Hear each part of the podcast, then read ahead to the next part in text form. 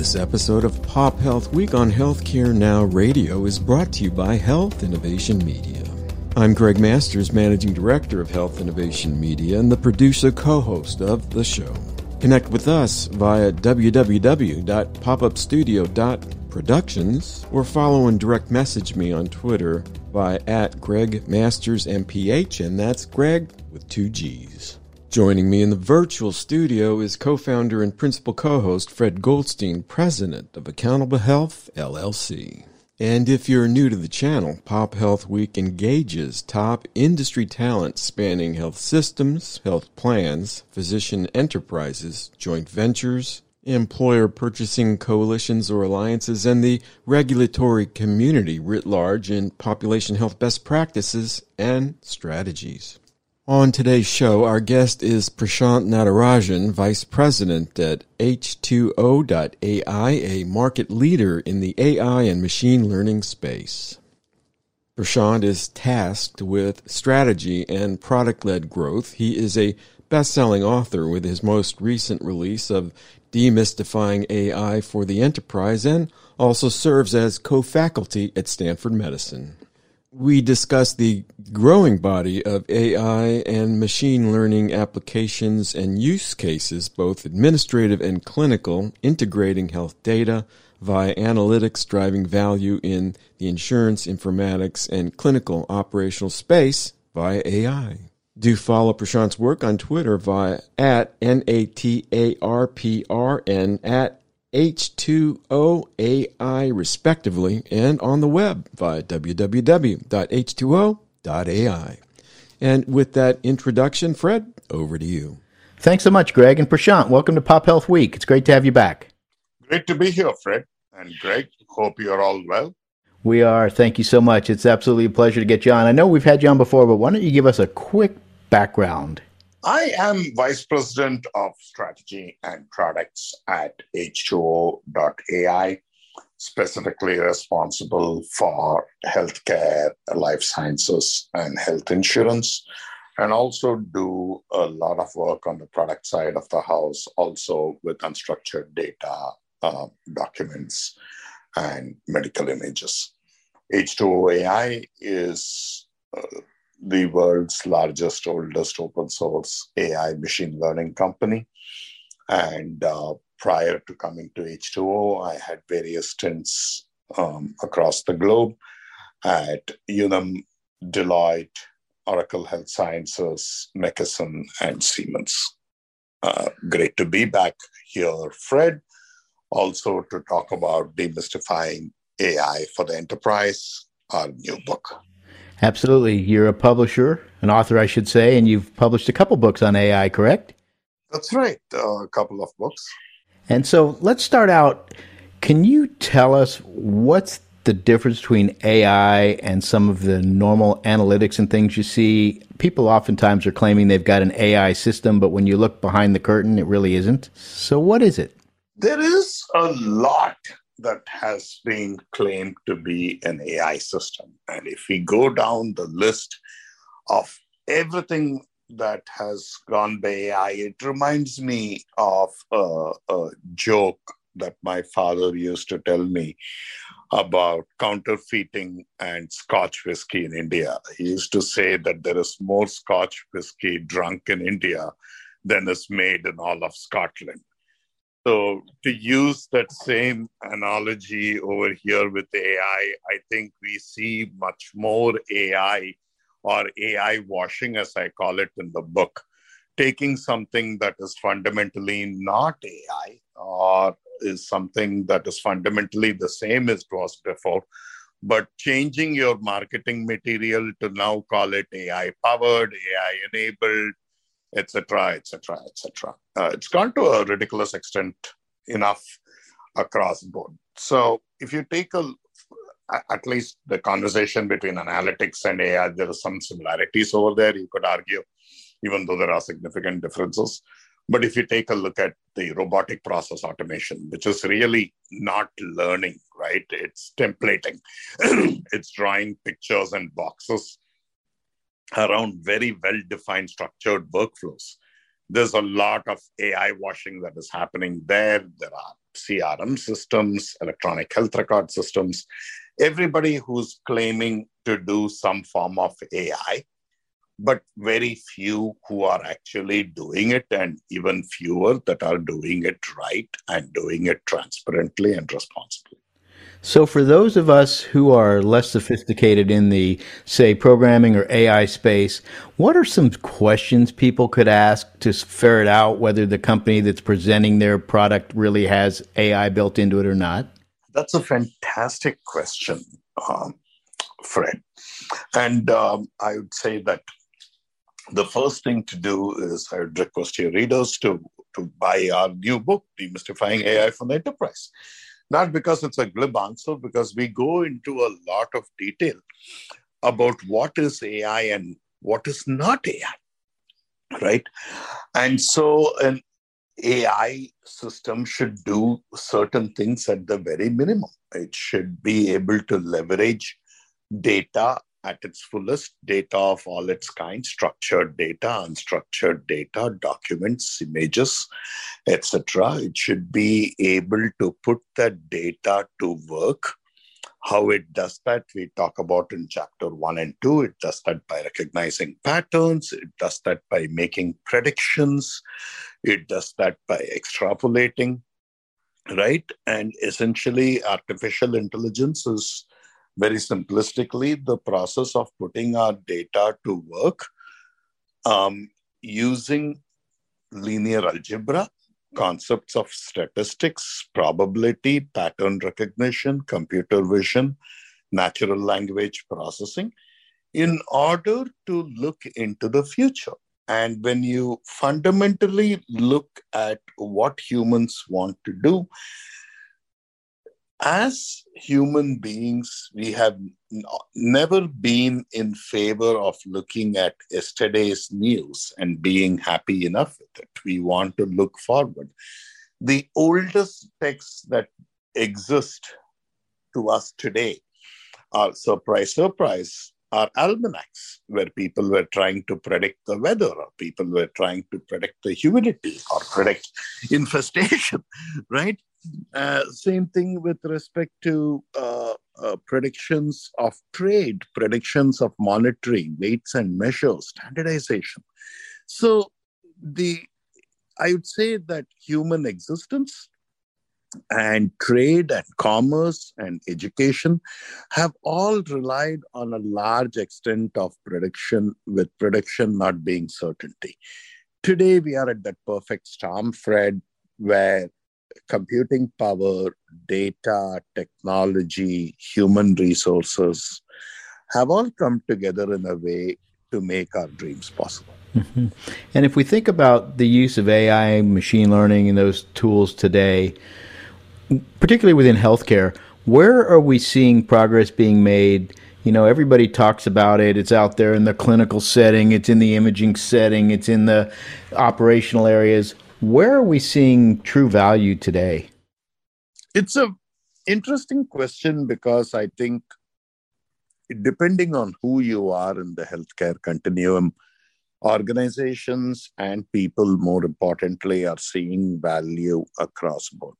So let's take a provider organization, health system, for example, either an integrated delivery network or an academic medical center or a community health center.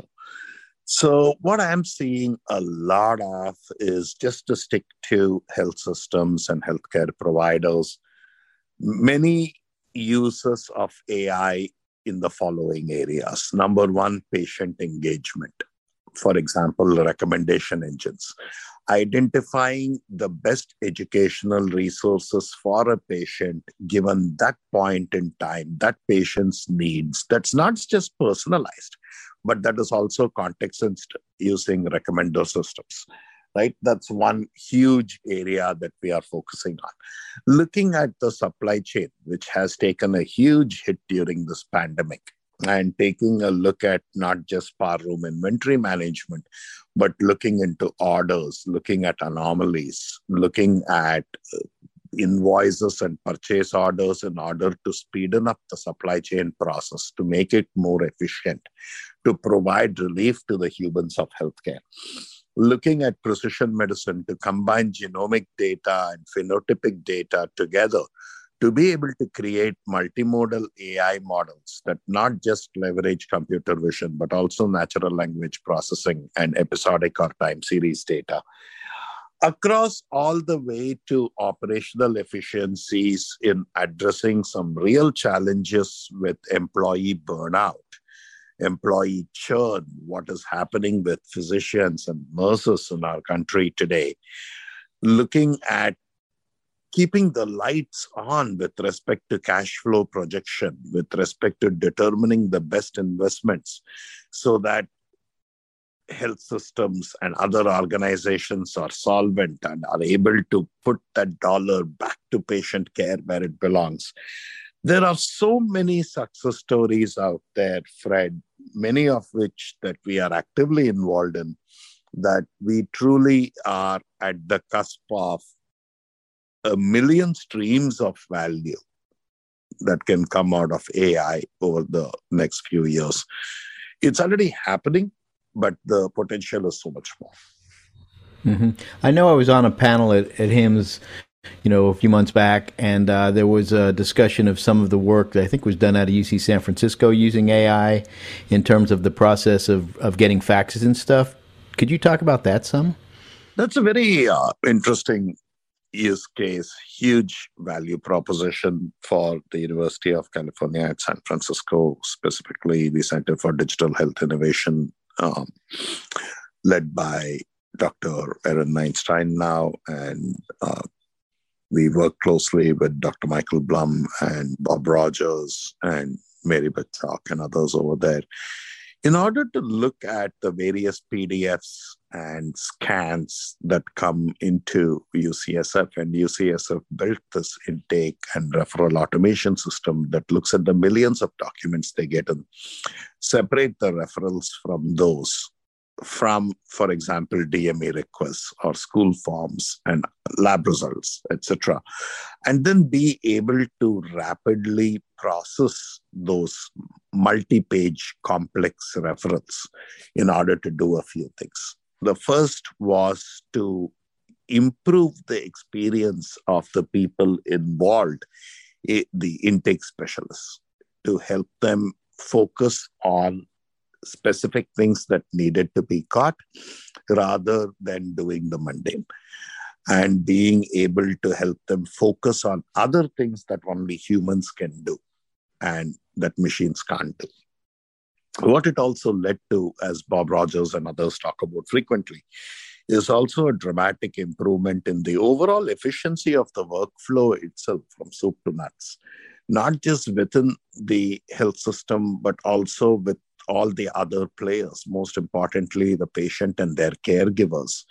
And also, as it has been stated a few times now in various fora that you may have also heard, Fred, is testimonials from patients in terms of the improved speed of how they are able to interact with the health system and also especially when you take think about rare diseases and terminal diseases where days actually matter such a thing not only brings operational efficiency to the table, which is something that we all expect, it also brings an improved experience for the humans of the of healthcare. Everybody who's involved in that episode, all the way from start to finish, and most importantly, also has an immediate impact on the patient experience. Fantastic. And one of the issues, Prashant, I know that's come up a few times over the last year, two years, is um, these uses of AI within clinical settings and ultimately discovering that the system isn't producing the right answer for various groups or subgroups in that population and the bias in the data. What what is causing that and what's being done about that? And if you're just tuning in, you're listening to Pop Health Week on Healthcare Now Radio. Our guest is Prashant Natarajan, Vice President at H2O.ai and best-selling author of Demystifying AI for the Enterprise. I think uh, it's fundamental. It's it's a conversation that is being thought through a lot. H2O AI has always been thinking about responsible AI, encompassing things such as reducing, identifying, reducing bias, both known bias and unknown bias, but also incorporating fairness and ethics into AI, not as an afterthought, but by design and upfront. In order to do that, we should be able to use the latest machine learning techniques in interpretability and explainability which is understanding what the algorithms are doing and what the models are doing and giving the data scientist idea and transparency about what that's happening to also then explaining the results intended unintended positive and negative to the other humans who are not data scientists who are clinical users who are patients who are business users who are administrative users. That becomes very important we cannot think of responsible AI as an afterthought or as a patchwork or as a governance program that can be put into place because often we find as several well-known examples have shown us in the recent past looking at it as an afterthought means that sometimes the impacts and the unintended consequences are well in operation and that are causing negative things to happen or are causing unknown things to happen even worse right? Without any knowledge. So i believe strongly that in order for us to do it by design you got to choose the platforms the products the framework and also importantly build a culture of empowerment and responsibility that is baked into these from the get go are you seeing? Um, I know this happens. It's sort of across the board because of various issues in terms of willingness to be involved within a study, or hesitancy to get into a research study, or um, not being able to get to research study or unwillingness to share data. So we end up getting data from various groups. Um, and I know of some studies where they look at it and say, well, golly, you know, this is getting a whole lot of white people enrolled in this study, but we're definitely underrepresented in other, other groups such as blacks or Asians or Hispanics or things like that. Are you seeing more of an effort to try to um, build those data sets or get those uh, individuals who are less willing to share their data to understand the importance of that as well as recognize you know potentially risks associated with that as well? The answer to this fred always always is we bring more people into the tent under the tent right? Not just into the tent after it's built but in the process of making the tent, in the process of erecting the tent, right? So it's not enough to say that it, it can't be the tent equivalent of Field of Dreams. Build it and they will come, or build it and we will put diversity programs in place and make sure they come, right? That's not going to quite work out. It, it, it inclusion and diversity, fairness and bias has to involve people in deciding whether that is an A-frame tent or whether that's a lean-to or whether it is some other kind of tent because we don't know what environment we are in. We don't know if the tent that is being proposed and the material that is being proposed is even right for that environment or not. So the tent that is being built for a night of outside camping in Watts in Southern California has to be very different from the tent that is being prepared to stay on the top of a 14er in Colorado, right? And that starts with some basic criteria. To me, the best way to address these needs is to bring the right individuals, right communities, and right populations into the mix. If we cannot do that because there is historical data where that wasn't done in the past, and but we can look at it in terms of moving forward and fix it forward. My colleagues at H2O are working on other data science techniques, uh, uh, which look at, for example, the impact of variables for whom data for which data may not exist in the past but looking at the dependency of those variables on the present so if a population has changed right and the data for that population is representative of population as it existed 10 years ago or 25 years ago but we know we've got a different population today we've got different needs today we can use AI to do AI, which is one of H2O's taglines, right? So we don't have to limit ourselves to human constraints and human biases on how to address problems and data of the past. We can use AI to do that as well. Fantastic. And one of the other areas that's been interesting of interest to me is some of the techniques used in this in this field are essentially black boxes, and it's hard to say what actually occurred to create that outcome. Any thoughts on that or how that gets addressed? Healthcare is uh, not a black box environment. It cannot be a black box environment, or it could be a black box environment in probably 1% of the use cases. It has to be a very transparent white box in 99% of the use cases. And the 1% of the use cases where it can be a black box are ones where there is no impact on the quality of care, on the cost of care, on the patient or the caregivers, their family members, physicians, nurses, etc. Right? It's very important for this is a great question because the question of black box or white box the vast majority of AI players out there put solutions out there. I won't name names, Fred, but shame on many of them. They put out these black box solutions that it's almost like, well, either use it because we said so, or use it, or, you know, uh, uh, trust us but don't verify.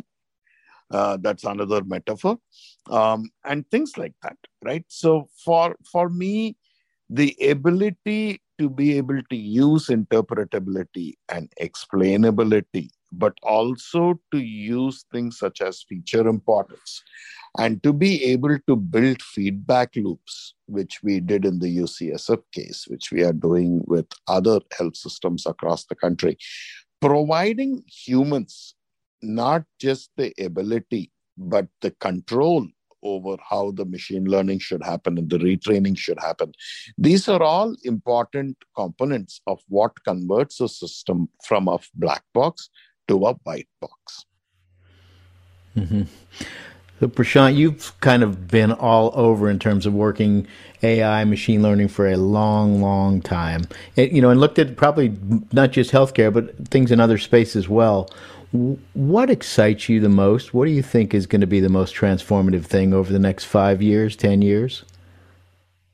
I'd say the most transfer, uh, two things are from a technology standpoint, from a data standpoint, and I'm hearing this a lot from other thought leaders in the space and also from my customers is an increased focus on unstructured data. We have always been talking in healthcare and in other verticals, such as banking and insurance, where I've been working over the years, as being filled with 80% of unstructured data. I think it's a low number. It's probably likely higher from what we have heard. Um, but also, more importantly, AI and machine learning have solutions for us to be able to go after these documents, images, and things like that and actually get rapid value out of it.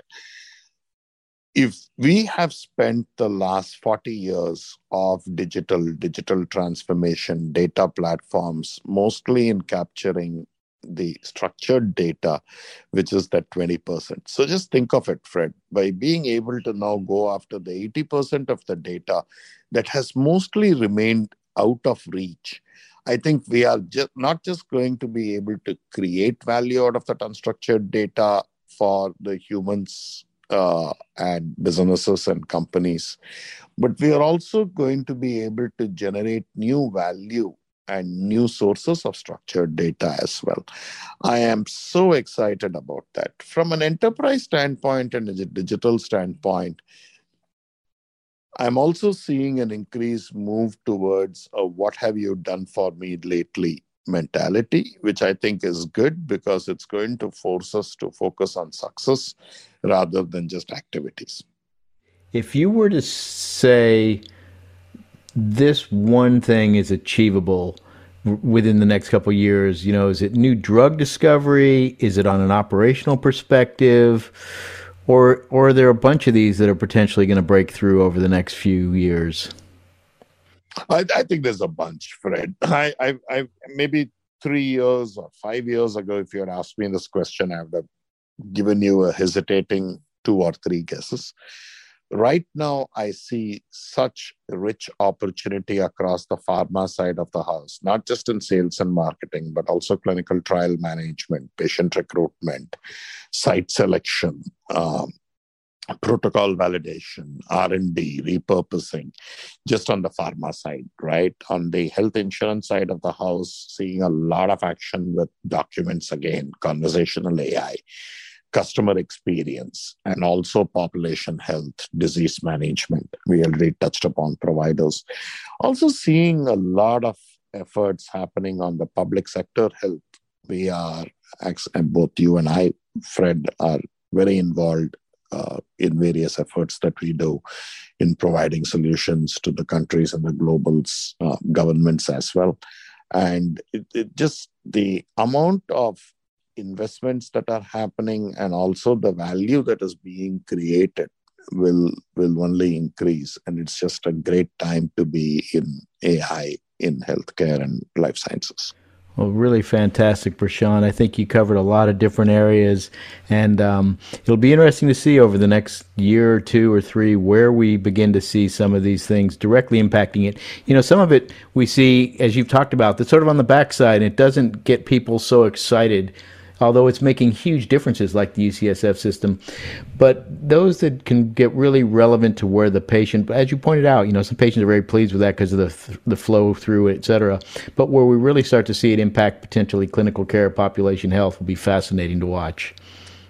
Yeah, I strongly urge your readers to contact you and us uh, to learn more about these real solutions that we have and how we can work together to democratize AI for healthcare.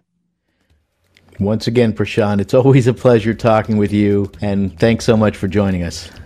Thank you, Fred. And back to you, Greg. And thank you, Fred. That is the last word on today's broadcast. I want to thank Prashant Natarajan, Vice President at H2O.ai and best-selling author of Demystifying AI for the Enterprise. Do follow his work on Twitter via at NATARPR and at H2OAI, respectively, and on the web via www.h2o.ai.